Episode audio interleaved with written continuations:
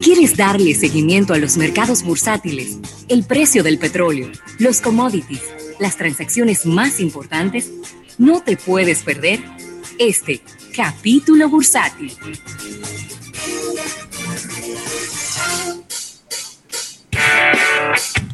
Bueno, y agradeciendo este capítulo bursátil a los amigos del Banco Popular. Banco Popular, a tu lado eh, siempre.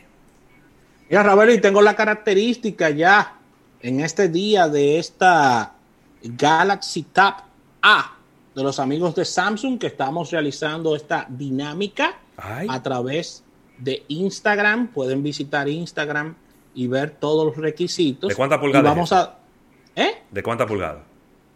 8.4 pulgadas. Esa es la primera característica que tenemos de ah, esta Samsung Galaxy Tab A. 8.4 pulgadas es el tamaño de su pantalla. Muy buena pantalla, ¿eh? Sí, sí, sí, sí. Es una pantalla suficiente. Suficiente. Es una pantalla suficiente. Claro que sí. Así que ahí está la primera característica, Ravelo. A ir a, nuestro, a nuestra cuenta de Instagram a buscar el post en donde aparece el concurso y ahí a colocar a llenar todos los requisitos y a colocar esta característica del día de hoy. Y mira, Rafael, esto vamos a ver cuándo lo podemos hablar con Eriden, porque como mañana es feriado, no lo vamos a poder tener por aquí por el programa.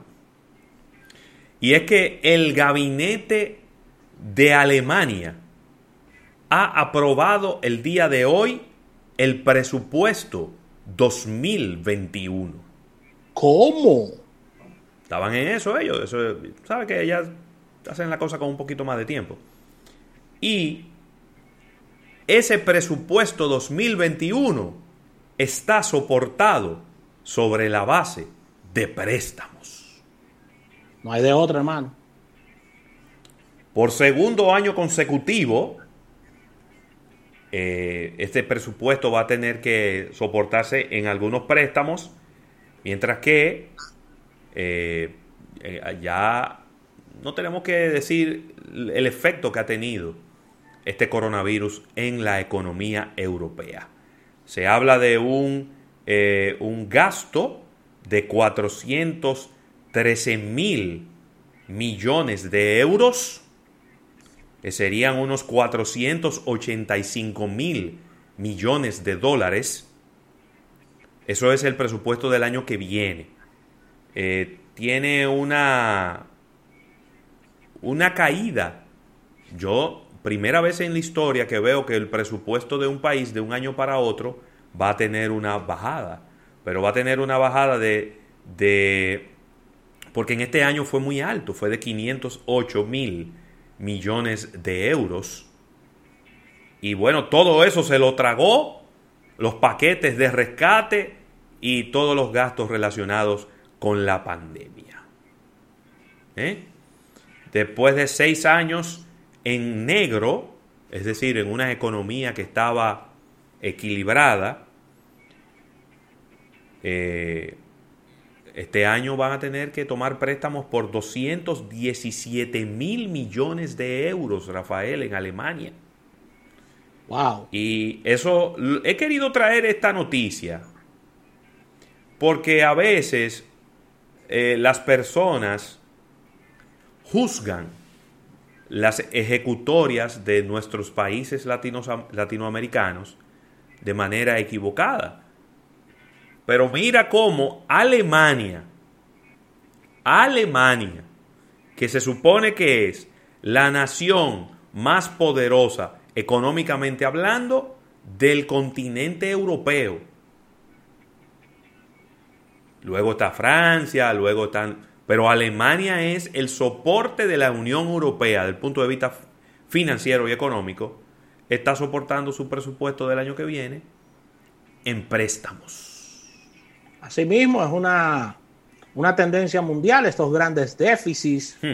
esta, esta enorme cantidad de préstamos.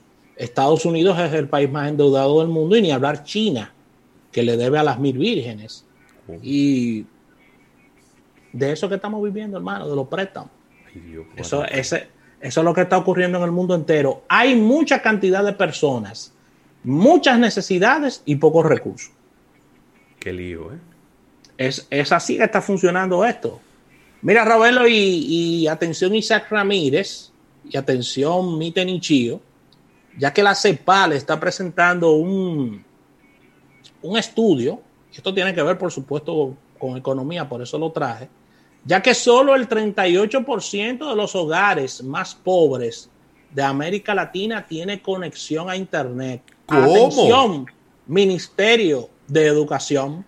En un reporte para analizar la conectividad en medio de este brote infeccioso, la CEPAL planteó que al año 2019 el 66,7 de los habitantes de la región tenía conexión a Internet, mientras que el resto no tiene o es muy limitada debido a su situación económica. Wow. La pandemia que obligó a millones de personas a trabajar, estudiar y consumir desde sus hogares, plasmó las desigualdades entre los latinoamericanos para acceder al Internet y a tecnologías digitales, con solo un tercio de los hogares pobres de la región que están conectados a Internet, según nos dice la CEPAL. Este reporte analiza los accesos y avances en medio del brote infeccioso eh, por, con relación a esto. Y en 12 países de la región, el promedio, en promedio, un 81% de los hogares más ricos está conectado y esa cifra cae a 38% de los hogares más pobres, según dice esta Comisión Económica para América Latina, mejor conocida como la CEPAL. Así que respecto a su ubicación, el 67% de los hogares urbanos está conectado, mientras en las zonas rurales lo está apenas el 23%. Óiganlo bien, apenas el 23% de los hogares rurales tiene internet. Y sobre el tema de la edad, el 42% de los menores de 25 años y el 54% de los mayores de 65 no tienen conexión a internet, según lo grafica este informe de la CEPAL. Así que ha habido, Ravelo, un, diríamos que un, una reversa con relación al tema de conexión de Internet, sobre todo los hogares menos pudientes. Sí, yo te digo algo. Eh, yo creo que nos falta, nos falta tener ese tipo de informaciones en la República Dominicana. Yo sé que la, CEPAL, la CEPAL de repente tiene esos datos eh, porque de algún lado sacó ese promedio de Latinoamérica. Pero cuando hablamos de conectividad de Internet, siempre nos hablan de, de alcance de la señal del Internet. Pero quizás no tenemos, y bueno, eso es parte de los problemas que hemos venido arrastrando en los últimos 20 años, porque los últimos dos censos de población y vivienda han sido muy malos. Sí. Y necesitamos un censo de población y vivienda que, que nos dé todo este tipo de información de manera fidedigna. Eh, no es lo mismo que en una localidad haya señal de internet a que en ese hogar haya acceso al internet. Son dos cosas muy diferentes. Porque la señal del internet puede estar pasando por encima de tu cabeza, pero tú no tienes la capacidad económica de poder acceder a ese servicio. Y creo que ahí es donde eh, y bueno, y el, el, Estado ha ido trabajando en ese tipo de cosas, ha colocado en algunas universidades, en, algunos, en algunas escuelas públicas, han conectado unos routers de internet Wi-Fi para que la gente se pueda conectar, pero yo no sé qué tan, qué tan factible es eso en un mercado como el nuestro de, por ejemplo, convertir ciudades completas y darle internet abierto a todas esas ciudades, aunque sea con restricciones. Porque no, no le vamos a dar internet a la gente para que vea películas de Netflix. Sí, claro, pero es que, es que tú me estás hablando de, de un... Eso yo le diría que es un internet dedicado, un internet que tú encuentras en una universidad, en una parada de, automo de, de autobuses, en un hospital. Pero aquí lo que interesa realmente a nivel de alcance es cuánta gente en sus hogares tiene internet. Sí, pero que una persona, Rafael, una persona que tiene problemas para llegar al final del día con tres comidas, tú no le puedes pedir que contrate un internet. No, imposible. Entonces, ahí es donde yo voy. Por ejemplo, voy a poner... Sí, pero hay una contradicción y disculpa porque acuérdate que el internet según la Organización de las Naciones Unidas, ya se convirtió, se ha convertido en un derecho, ¿eh? Sí, claro, pero en un derecho, pero ¿quién, ¿quién proporciona el Internet? Porque la Organización de las Naciones Unidas, ellos privan en gracioso, en hacerse lo gracioso. Sí, en hacerse ¿Pero cómo gracioso. privan en gracioso? Es muy bueno cuando tú dices, el Internet es un derecho, pero el Internet está en manos de empresas privadas. Sí. Entonces, ¿cómo esa empresa privada van a proporcionar ese servicio sin costo. Eso no va, eso no va a existir, eso no va a funcionar. ¿Por qué la educación es un derecho? Porque el Estado proporciona ese acceso gratuito. ¿Por qué la salud es un derecho? Porque el Estado tiene hospitales y la gente puede ir al hospital a que lo atiendan sin dinero. Pero usted no puede, como Estado, proporcionar internet porque tú no tienes señal de internet. No. Tú tendrías que comprarle internet a las empresas privadas para proveérselo gratuitamente a la gente. Esa es una posibilidad. Esa es una posibilidad. Y vuelvo y repito, acuérdate que Altiz en algún momento llegó a un acuerdo con el Indotel e instaló muchos puntos de internet gratuito entonces, hay localidades, hay sectores en donde sencillamente colocando, vamos a hablarlo claro, hay pueblos en donde colocando un router en, la, en, la, en la campana de la iglesia es suficiente para que el pueblo entero tenga internet. ¿Cómo? Sí, porque son pueblos pequeños, son parajes, Rafael. Son municipios, son parajes pequeños. Yo no estoy hablando de, de, de, la ciudad de Santo Domingo, ni de la provincia de Santo Domingo, ni de Santiago, ni de la San Yo te estoy hablando, por ejemplo, de Tireo Arriba. Tireo Arriba ahí en, en Constanza.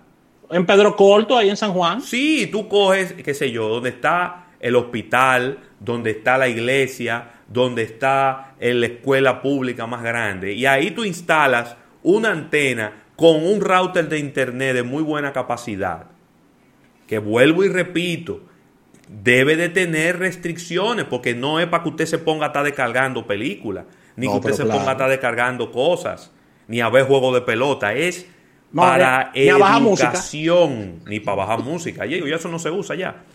Pero ni para que usted se esté, viendo películas por Netflix ni por YouTube, no. Para que usted pueda entrar a los, a las, a los softwares de videoconferencia, a las páginas web de los colegios y a través de eso tener un acceso limitado pero gratuito al Internet que la gente va a necesitar.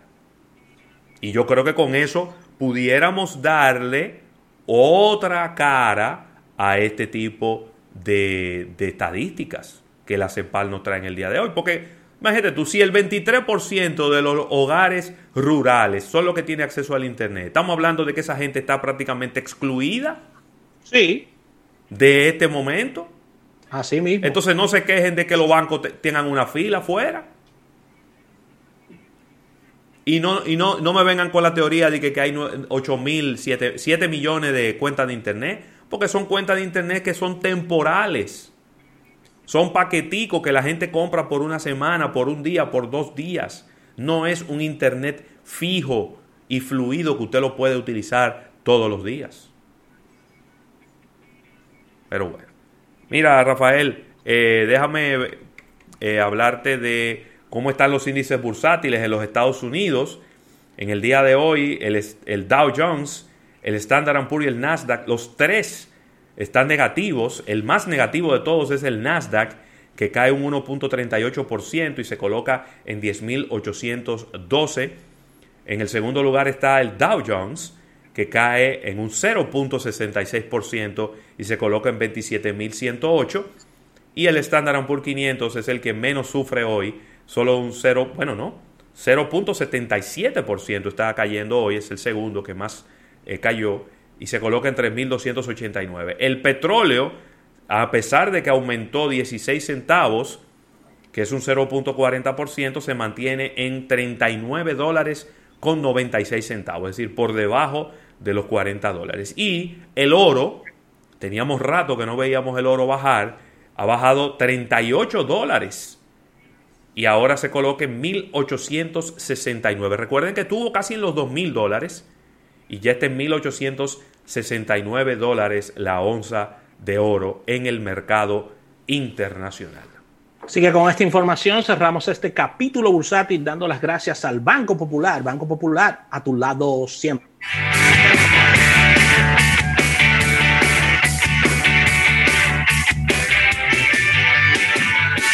Estás escuchando Almuerzo de Negocios. Me siento privilegiado de ser dominicano. Somos un pueblo hermoso, bendecido del Señor.